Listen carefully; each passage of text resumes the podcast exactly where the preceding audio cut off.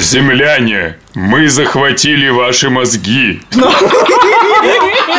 Сорока ворона, сорока ворона, сорока ворона, сорока ворона. Сорока Ворона. Еженедельное техношоу. Потрещим о технике. Уже целая дюжина сорок-ворон гнездится в ваших плеерах, ноутбуках, возможно, даже планшетах. И головах, головах. Сегодня на крыльях любви к гаджетам несется к вам 13-я сорока-ворона. Встречайте! И сегодня в роли орнитологов-гаджетоманов Виталий Бондарь, Технослав Бергамот. И Полина Булгакова. Привет! Привет. Привет! Ближайшие 30 минут Все, кто хотел купить Nokia N9, готовьте денежки. мы поговорим об этом. Корейские производители смартфонов не устают нас радовать. Ну как же без этого? Ой, буки! Это не ругательство, это восхищение. Корейские производители смартфонов не устают нас радовать прекрасными образчиками своего производства. Мы помним два интересных смартфона от LG. Их флагман LG Optimus 2X и LG Optimus Black. Optimus 2X двухъядерный, Optimus Black одноядерный, но с очень качественным э, ярким экраном. Что сделали LG? А что сделали LG? Конкатенацию, я знаю умное слово. Скрестили. Это прилично? Да, прилично. Из формальной логики. Скрестили этих два аппарата. И что получилось, Технослав? Получилась модель для корейского рынка с красивым названием SU880 Optimus EX. И что же это за зверь? Э, Это новый Android смартфон, конечно же Android, конечно же смартфон на версии э, 2.3 Gingerbread, оснащенный 4-дюймовым э, дисплеем с разрешением 800 на 480 и отличается он от э, остальных э, флагманских смартфонов LG тем, что в нем используется тот же самый яркий дисплей, который стоит в Optimus Black, то есть дисплей с яркостью 700 нитов. Нова, который называется. Да, который называется Nova. Соответственно, вот взяли два аппарата и взяли самое лучшее из них, и вот получился такой Optimus EX, который, я надеюсь, если будет хорошо продаваться в Корее, а вроде как должен продаваться, то по ближайшие там полгода может доберется и до нас. Давай вкратце пробежимся по характеристикам аппарата. Э, В нем стоит э, 8 гигабайт памяти, в нем используется 5-мегапиксельная камера, Без э, без светодиодной подсветки, двухъядерный процессор NVIDIA Tegra 2 с частотой 1,2 ГГц, и у него используется дисплей с матрицей IPS, то есть хорошие углы обзора, яркий, вот превосходный, 4-дюймовый, в карман помещающийся и так далее. Это та матрица, которую мы знаем по LG Optimus Black и тому же iPhone 4. Да, и Nokia 5230. А что с ценой? Ее тоже скрестили от двух аппаратов? Умножили. О цене ничего пока не известно, и в принципе она для Кореи, поэтому сейчас ее обсуждать даже бессмысленно. Южная Корея традиционно является испытательным полигоном для э, LG и Samsung, и все свои новинки они сначала обкатывают там. Вот новинки, которые там, в отличие от, э, например, Galaxy S, э, не имеют вот явно выраженного потенциала глобального, поэтому вот э, сначала появляются на корейском рынке, потом, если им сопутствует успех, их могут в том или ином виде, возможно, там немножко с измененным дизайном или чуть с измененными характеристиками, их выпускают вот на волю э, в Европу, в Америку и во всякие другие страны вроде Украины. Помимо LG, еще одну новинку для Кореи сделал Samsung. Модель называется Galaxy S2 HD. И фактически слово HD в названии говорит о том, что в новинке используется дисплей с разрешением 1280 на 720 точек. А- А Galaxy S2 говорит нам о том, что по сути это тот же Galaxy S2. В общем, это фактически первый смартфон, в котором используется вот такое высокое разрешение. Фактически смартфоны сейчас уже догоняют наши любимые компьютеры по своим возможностям. И еще стоит сказать, что в нем э, большой дисплей. У него диагональ 4.65 дюйма. То есть, по сути, это вот э, по размеру промежуточная модель между Galaxy S2 и Galaxy Note. Плюс у этого аппарата будет 16 гигабайт встроенной памяти. У него используется экран Super AMOLED, не Super AMOLED Plus. И в нем используется двухъядерный процессор с частотой 1,5 ГГц. Используется аккумулятор емкостью 1850 мАч. О, наконец-то. Ну, в Galaxy Note еще больше. И э, он поддерживает там технологии модные разные всякие, типа NFC И LTE. и LTE. Очень которые- актуально для Украины. Да, очень актуально, поэтому нам как как-то это все по большому счету до лампочки. Резюмируем. Э, Итак, это две модели, одна Samsung, одна LG, которые объявлены на корейском рынке. Появятся они у нас э, или нет, это пока еще неизвестно, но в качестве ориентиров у нас они уже есть. Сорока ворона. Первой, еще практически не оперившейся Сороки Вороне, мы говорили про Nokia N9. И сегодня, в 13 выпуске Сорока Ворона Шоу, мы также о нем поговорим. А все почему? Вылупилась Nokia N9. Будет продаваться. Уже можно делать предзаказы у нас в украинских интернет-магазинах, пожалуйста, за, ну, такие, скажем, не очень скромные деньги. 6999 гривен. Старт продаж намечен на 12 октября в онлайне и на 18 октября в рознице офлайновой. Соответственно, все, кто хотел купить Nokia N9, готовьте денежки. Но ходят упорные слухи, что всем не хватит, так что торопитесь. А почему всем не хватит? Ну, потому что мало, вот, дефицит будет. А почему будет дефицит? А потому что мало. Потому что это первая и последняя модель на Migo, и ее вот на всех не хватит. Кстати, о причинах э, того, почему ее мало, почему ее может не хватить, мы говорили в «Сорока Ворона» номер один. Можете зайти и послушать. Для тех, кто не в курсе, что же такое Nokia N9, да-да, есть и такие. Мы напоминаем, мы вкратце напомним технические характеристики смартфона. Nokia N9 это первый и последний в истории компании смартфон на операционной системе MiGo. Он интересен тем, что это смартфон абсолютно без каких-либо кнопок на передней панели. У него чисто пальцевое управление. Аппарат в корпусе из цельного куска поликарбоната. Выглядит просто превосходно. В руке лежит отлично. И в целом вот очень приятная моделька. Единственным недостатком которой является то, что Цена. Э, ну, цена еще бог с ней, то дело такое, с ней можно мириться, или как-то вот она будет падать, или еще что-то. Главная проблема в том, что аппарат не имеет перспектив. Это вещь в себе. Обычно покупая смартфон, вот там, скажем, iPhone или Android, мы рассчитываем на какое-то обновление, на рост количества приложений, на появление новых приложений. Здесь же все мертво. Называли мы его в первом выпуске «Сорока Ворона Шоу» «Лебединой песней Nokia». И, собственно, на этом и стоим. Сорока ворона. У нас сейчас в руках целых две читалки И писалки. и писалки. Это Amazon Kindle 3 и iRiver Story HD Ой, буки! Это не ругательство, это восхищение. по-японски. По-японски. Кто не помнит, что такое iRiver Story HD, бегом в машину времени и слушать «Сорока ворона» номер 12. Мы там подробно все рассказывали. Вот признайся честно, Технослав, когда ты смотрел свой любимый советский телесериал «Гости из будущего», мечтал же, чтобы у тебя тоже была машина времени, как у Коли Герасимова.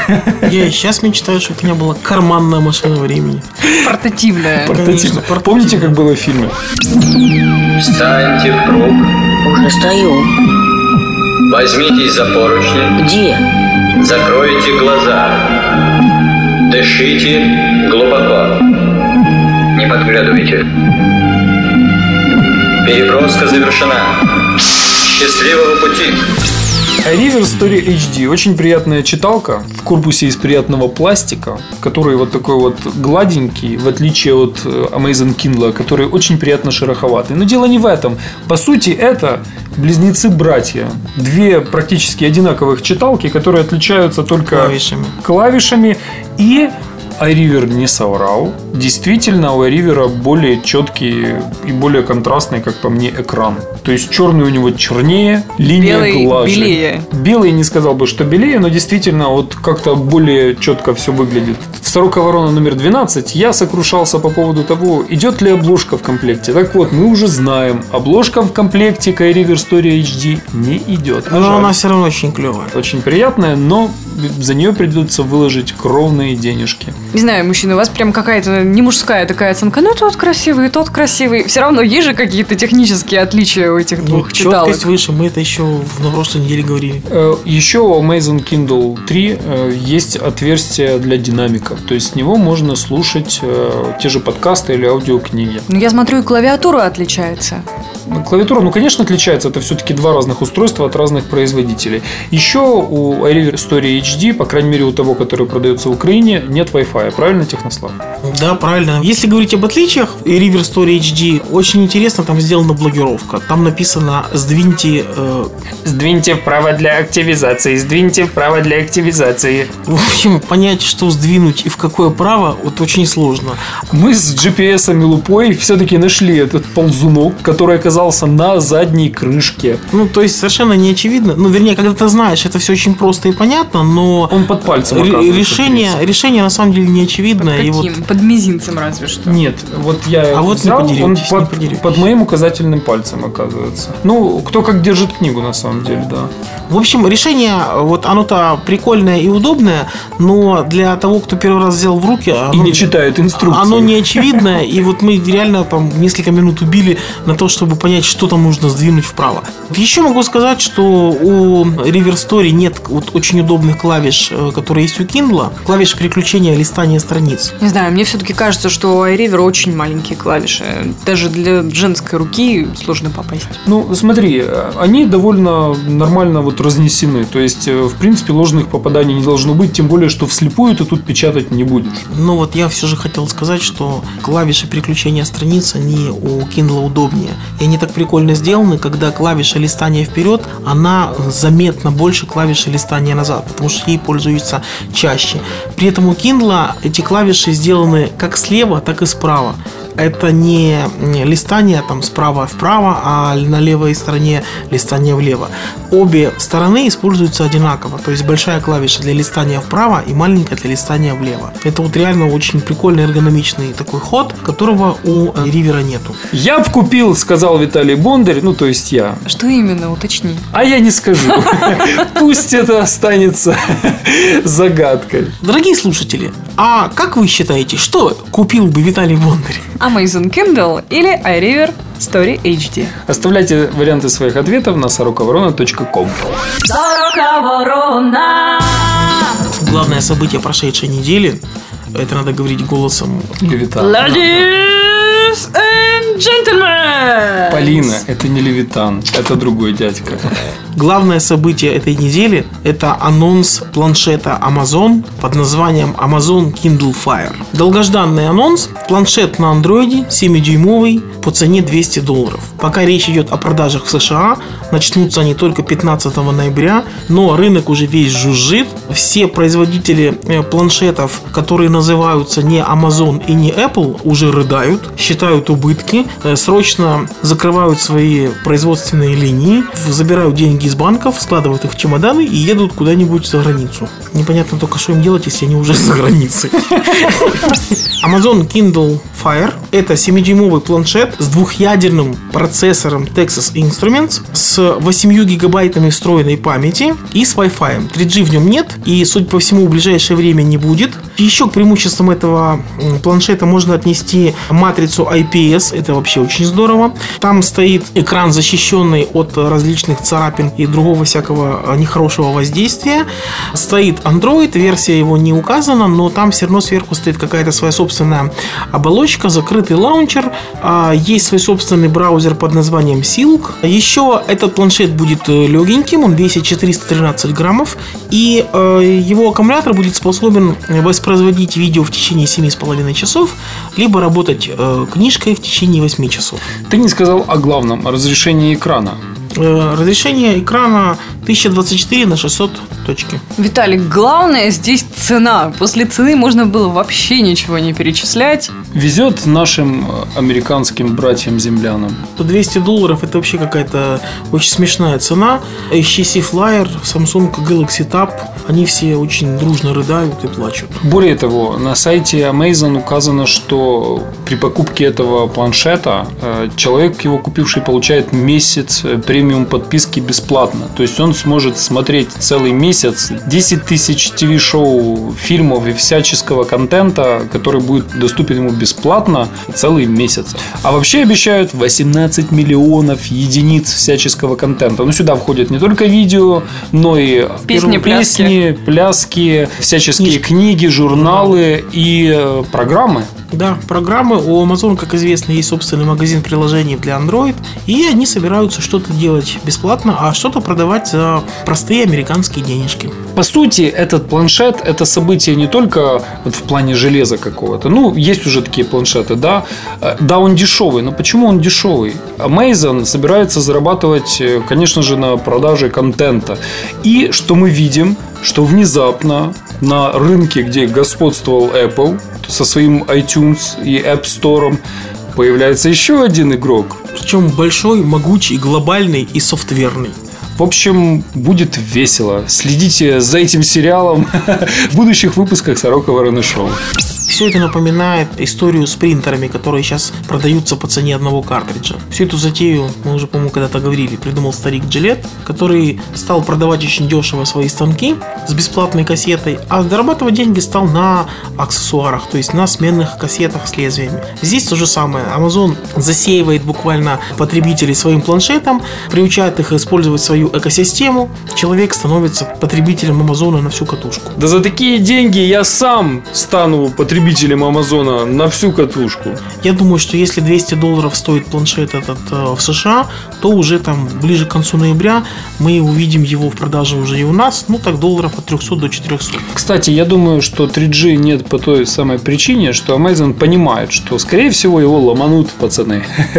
И этот самый 3G, э, который так был бы с какими-то ограничениями, да, то есть можно было бы скачивать только книжки, например, а музыку, какие-то большие тяжелые файлы нельзя, будет внезапно доступен в, в кастомных прошивках на полную катушку. Да, тут же вся штука в том, что э, в планшете, в отличие от читалки, можно смотреть видео. А видео это по трафику намного больше объема, чем просто книжка. Поэтому мы, скорее всего, и не увидим вот такую 3G-версию. Или 3G там не будет бесплатно. Или, скорее всего, там не будет международного бесплатного роуминга. Но я так понимаю, что помимо Amazon Kindle Fire есть еще новинки. Если насчет планшета все знали дату анонса, то появление новых ридеров Kindle было небольшим сюрпризом. Итак, Amazon э, расширил, не, пополнил, не, ну, в общем, вы поняли. Новые ридеры э, Amazon Kindle называются просто э, Kindle и Kindle Touch. Старый предыдущего поколения третьего Kindle теперь называется Kindle Keyboard по одной простой причине. В новых Kindle клавиатуры QWERTY уже нет. Так что такого нового в этом Kindle, просто Kindle? Принципиально нового ничего, кроме того, что исчезла QWERTY клавиатура и э, размеры, соответственно, при сохранении 6-дюймового того же самого экрана Pearl с разрешением 800 на 600, размеры самой читалки стали меньше. Именно из-за того, что убрали клавиатуру. И у э, Kindle Touch появился сенсорный экран, который, собственно, э, позволил убрать даже другие органы управления. Там осталась одна кнопка на передней панели только. И в этом месте мне захотелось сказать ура, ура, потому что я настолько привыкла к э, сенсорному экрану в телефоне, что юзая Kindle Технослава, мне все время хотелось повелозить пальцем по экрану. Теперь я смогу это сделать. И это еще не все. Не все плюшки закончились. Киндлы-то подешевели. Налетай.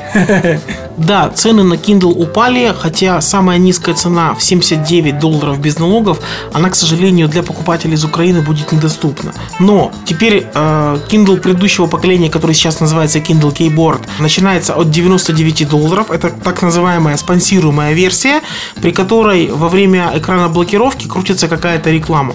При этом я должен сказать, что у меня именно такая модель Kindle, и я ни разу еще рекламы такой не видел. Возможно, она идет с геотаргетингом и для жителей Украины просто не видна. Я вижу лишь красивые гравюры там 18-19 века с красивыми, интересными всякими личностями и фотографиями писателей. Да и в конце концов, когда у тебя выключена читалка, тебе не все равно, какая реклама там крутится. Ну, в принципе, Полина, ты права. А что другие модификации? Версия не спонсируемая стоит 139 долларов. При этом версии с 3G стоят 139 долларов спонсируемая и 189 долларов не спонсируемая. Теперь о новинках. Просто Kindle, который лишился клавиатуры, стоит 79 долларов спонсируемый, и он недоступен для покупки жителям Украины. И 109 долларов стоит обычная версия Wi-Fi. 3G версии для этой модели младшей а, нет. Модель Kindle Touch начинается от 99 долларов, это спонсируемая версия с Wi-Fi, и 149 долларов стоит спонсируемая версия с 3G. Не спонсируемой версии стоит 139 долларов в Wi-Fi версии, и 189 теперь стоит самый дорогой Kindle Touch с поддержкой 3G и без рекламы. Почему дешевеют ридеры, Технослав? В чем дело? К чему это все дело движется? Все идет к тому, что Amazon Kindle становится, да он и так есть, а тут еще, еще больше усиливает свои позиции э, самого популярного, самого массового ридера в мире. Обойти его уже на хромой кобыле будет совершенно нереально, потому что цену в 80 долларов переплюнуть просто невозможно. Я вот сегодня пробегал в метро, видел в магазинчике просто обычная будка, там в витрине стоял какой-то ридер локальной марки. Он стоил 1200 гривен за 5-дюймовый экран. 1200 гривен это уже 150 долларов. За эти деньги вам привезут амазоновский Kindle с вашей учетной записью, с русской QWERTY клавиатурой. Еще хватит денег на доставку и, возможно, вы еще сэкономите и в эту сумму вложите чехол фирменный для Kindle. Вот, приехали. Сейчас уже даже ноунеймам будет очень тяжело продавать свои читалки, и покупателями останутся только те, у кого нет лишних 150 долларов на карточке, либо вообще там нет какой-то банковской карточки, либо он просто панически боится покупок в интернете или чего-то такого. Или не знает, что такое Amazon. Либо не слушает Сорока Ворона Шоу. Сорока ворона. И все-таки давайте точнее обозначим, куда же движется рынок. Рынок, как и всегда, движется вперед. Просто сейчас он подходит к той критической точке, при которой ридер э, становится действительно массовым, по-настоящему массовым продуктом. Если пять лет назад это был удел э, каких-то энтузиастов, то сейчас я, если еду в метро, то практически каждый раз в вагоне есть хотя бы один человек, который сидит с ридером. Это уже массовый товар. При этом стоит понимать, что э, самый дешевый ридер автоматически является еще и самым лучшим по качеству. Это означает, что мы стоим на пороге взрывного роста рынка этих устройств. Их станет просто очень много. Вообще, у меня есть такая версия, а, по которой сами а, книжки в ближайшие лет 5-10 будут развиваться и изменятся до вида а, действительно книжек. То есть, смотрите, представьте себе, когда вы имеете электронную книгу не в виде планшета, как сейчас, а в виде раскрывающейся книжки. То есть мы имеем устройство, которое может быть оснащено фактически четырьмя дисплеями. То есть дисплей первая обложка, дисплей внутренняя часть, дисплей третья часть внутри, да, вот пара разворот. И дисплей это четвертая зак- закрывающая обложка. А Зачем столько дисплеев? Ну, во-первых, э, технологии будут развиваться, и первый, кто предложит книжку с двумя дисплеями, это предложение будет выглядеть привлекательнее, чем а, стандартная читалка с одним экраном. Плюс это будет выглядеть еще и естественней. Это будет еще больше напоминать обычную традиционную книжку, которую мы будем читать, именно раскрыв э, на развороте. Книжка с таким вот разворотом э, позволяет, например, э, закрывать от э, сидящих там рядом с вами на скамеечке и либо в транспорте людей то, что вы читаете. Плюс дисплей, который будет на передней обложке, на него, например, можно ставить изображение с обложкой самой книжки. Она будет иметь всегда одинаковую толщину, то есть мы не будем таскать с собой толстые книжки, при этом будет максимально похоже на обычные книги. С ростом рынка таких устройств нужно будет осваивать все новые и новые аудитории потребителей. Если мы хотим, чтобы пользовались электронными книгами даже бабушки и дедушки, то книжка должна быть максимально похожа на традиционную книгу. Не знаю, я не согласна. Мне кажется, это пережиток прошлого. Зачем отсылаться к оффлайновым книгам, если все вот шагает в будущее? Можно так сделать, не знаю, свитки, например, и грустить по свиткам. Не, дело не в грусти, но частично, да, согласен с Полиной. Это знаешь, как выглядит, как э, компьютеры в книгах фантастов 60-х годов. Знаешь, там 2150 год, будущее далекое, технологии ушли вперед, и наши компьютеры с 1024 килобайтовой оперативной памяти, в которой заряжается программа через перфокарты, вот, просчитывают какую-то прекрасную графику. Я все равно останусь при своем мнении и могу провести параллель с телефонами-раскладушками, при которых э, в маленьком формате э, можно было уместить большой дисплей.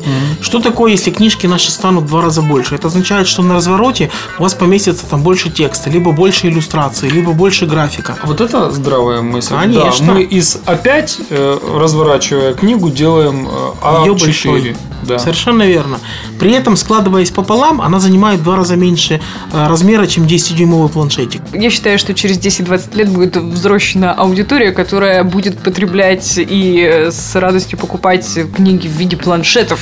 И, как ты сегодня заметил, Технослав, уже будут говорить, я читаю книжку, а прикинь, у моей бабушки на полке есть бумажные книги, представляешь? А у моего дяди-миллионера их целых три.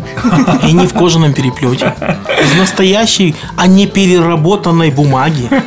Кстати, еще хотела добавить вот что по поводу людей, которые пользуются электронными книгами. Личное просто наблюдение, не раз обсуждала это с любителями e-буков. В метро и в общественном транспорте наблюдаю где-то 3-4 человека в стандартном вагоне там или в маршрутке. И в основном это люди от 35 лет и старше. Я предлагаю купить завтра бутылку хорошего коньяку Технослав или через 20 переслушать этот подкаст под коньяк Поржать. и все-таки убедиться в том, как же оно будет. Сорока ворона. Это была демоническая сорока-ворона номер 13. Мы желаем вам не верить в приметы, верьте в себя. Хорошей вам недели. Сегодня над Сорока Ворона Шоу трудились Технослав Бергамот, Виталий Бондарь. И Полина Булгакова. Сорока-ворона.ком. Вы знаете этот адрес, но я вам все равно напомню. До свидания. Счастливой недели. Пока. До встречи на следующей неделе. Пока. Подписывайтесь на подкаст на сороковорона.ком, чтобы первым получить свежий выпуск. Сорока ворона. Шоу использованы фрагменты телефильма «Гостья из будущего», а также фрагмент песни «Лебединая верность». Авторы подкаста сердечно благодарят Сергея Сюрородецкого, Настасью Сергеевну Кузнецову, Романа Дайненко, Ака Скиф и старика Хатабыча за неоценимую помощь в создании шоу. Отдельное спасибо Умпутуну за удвоенное количество подписчиков на подкаст. Сорока ворона! Олух, царя небесного, ты в 2084 году в будущем. сороковорона.ком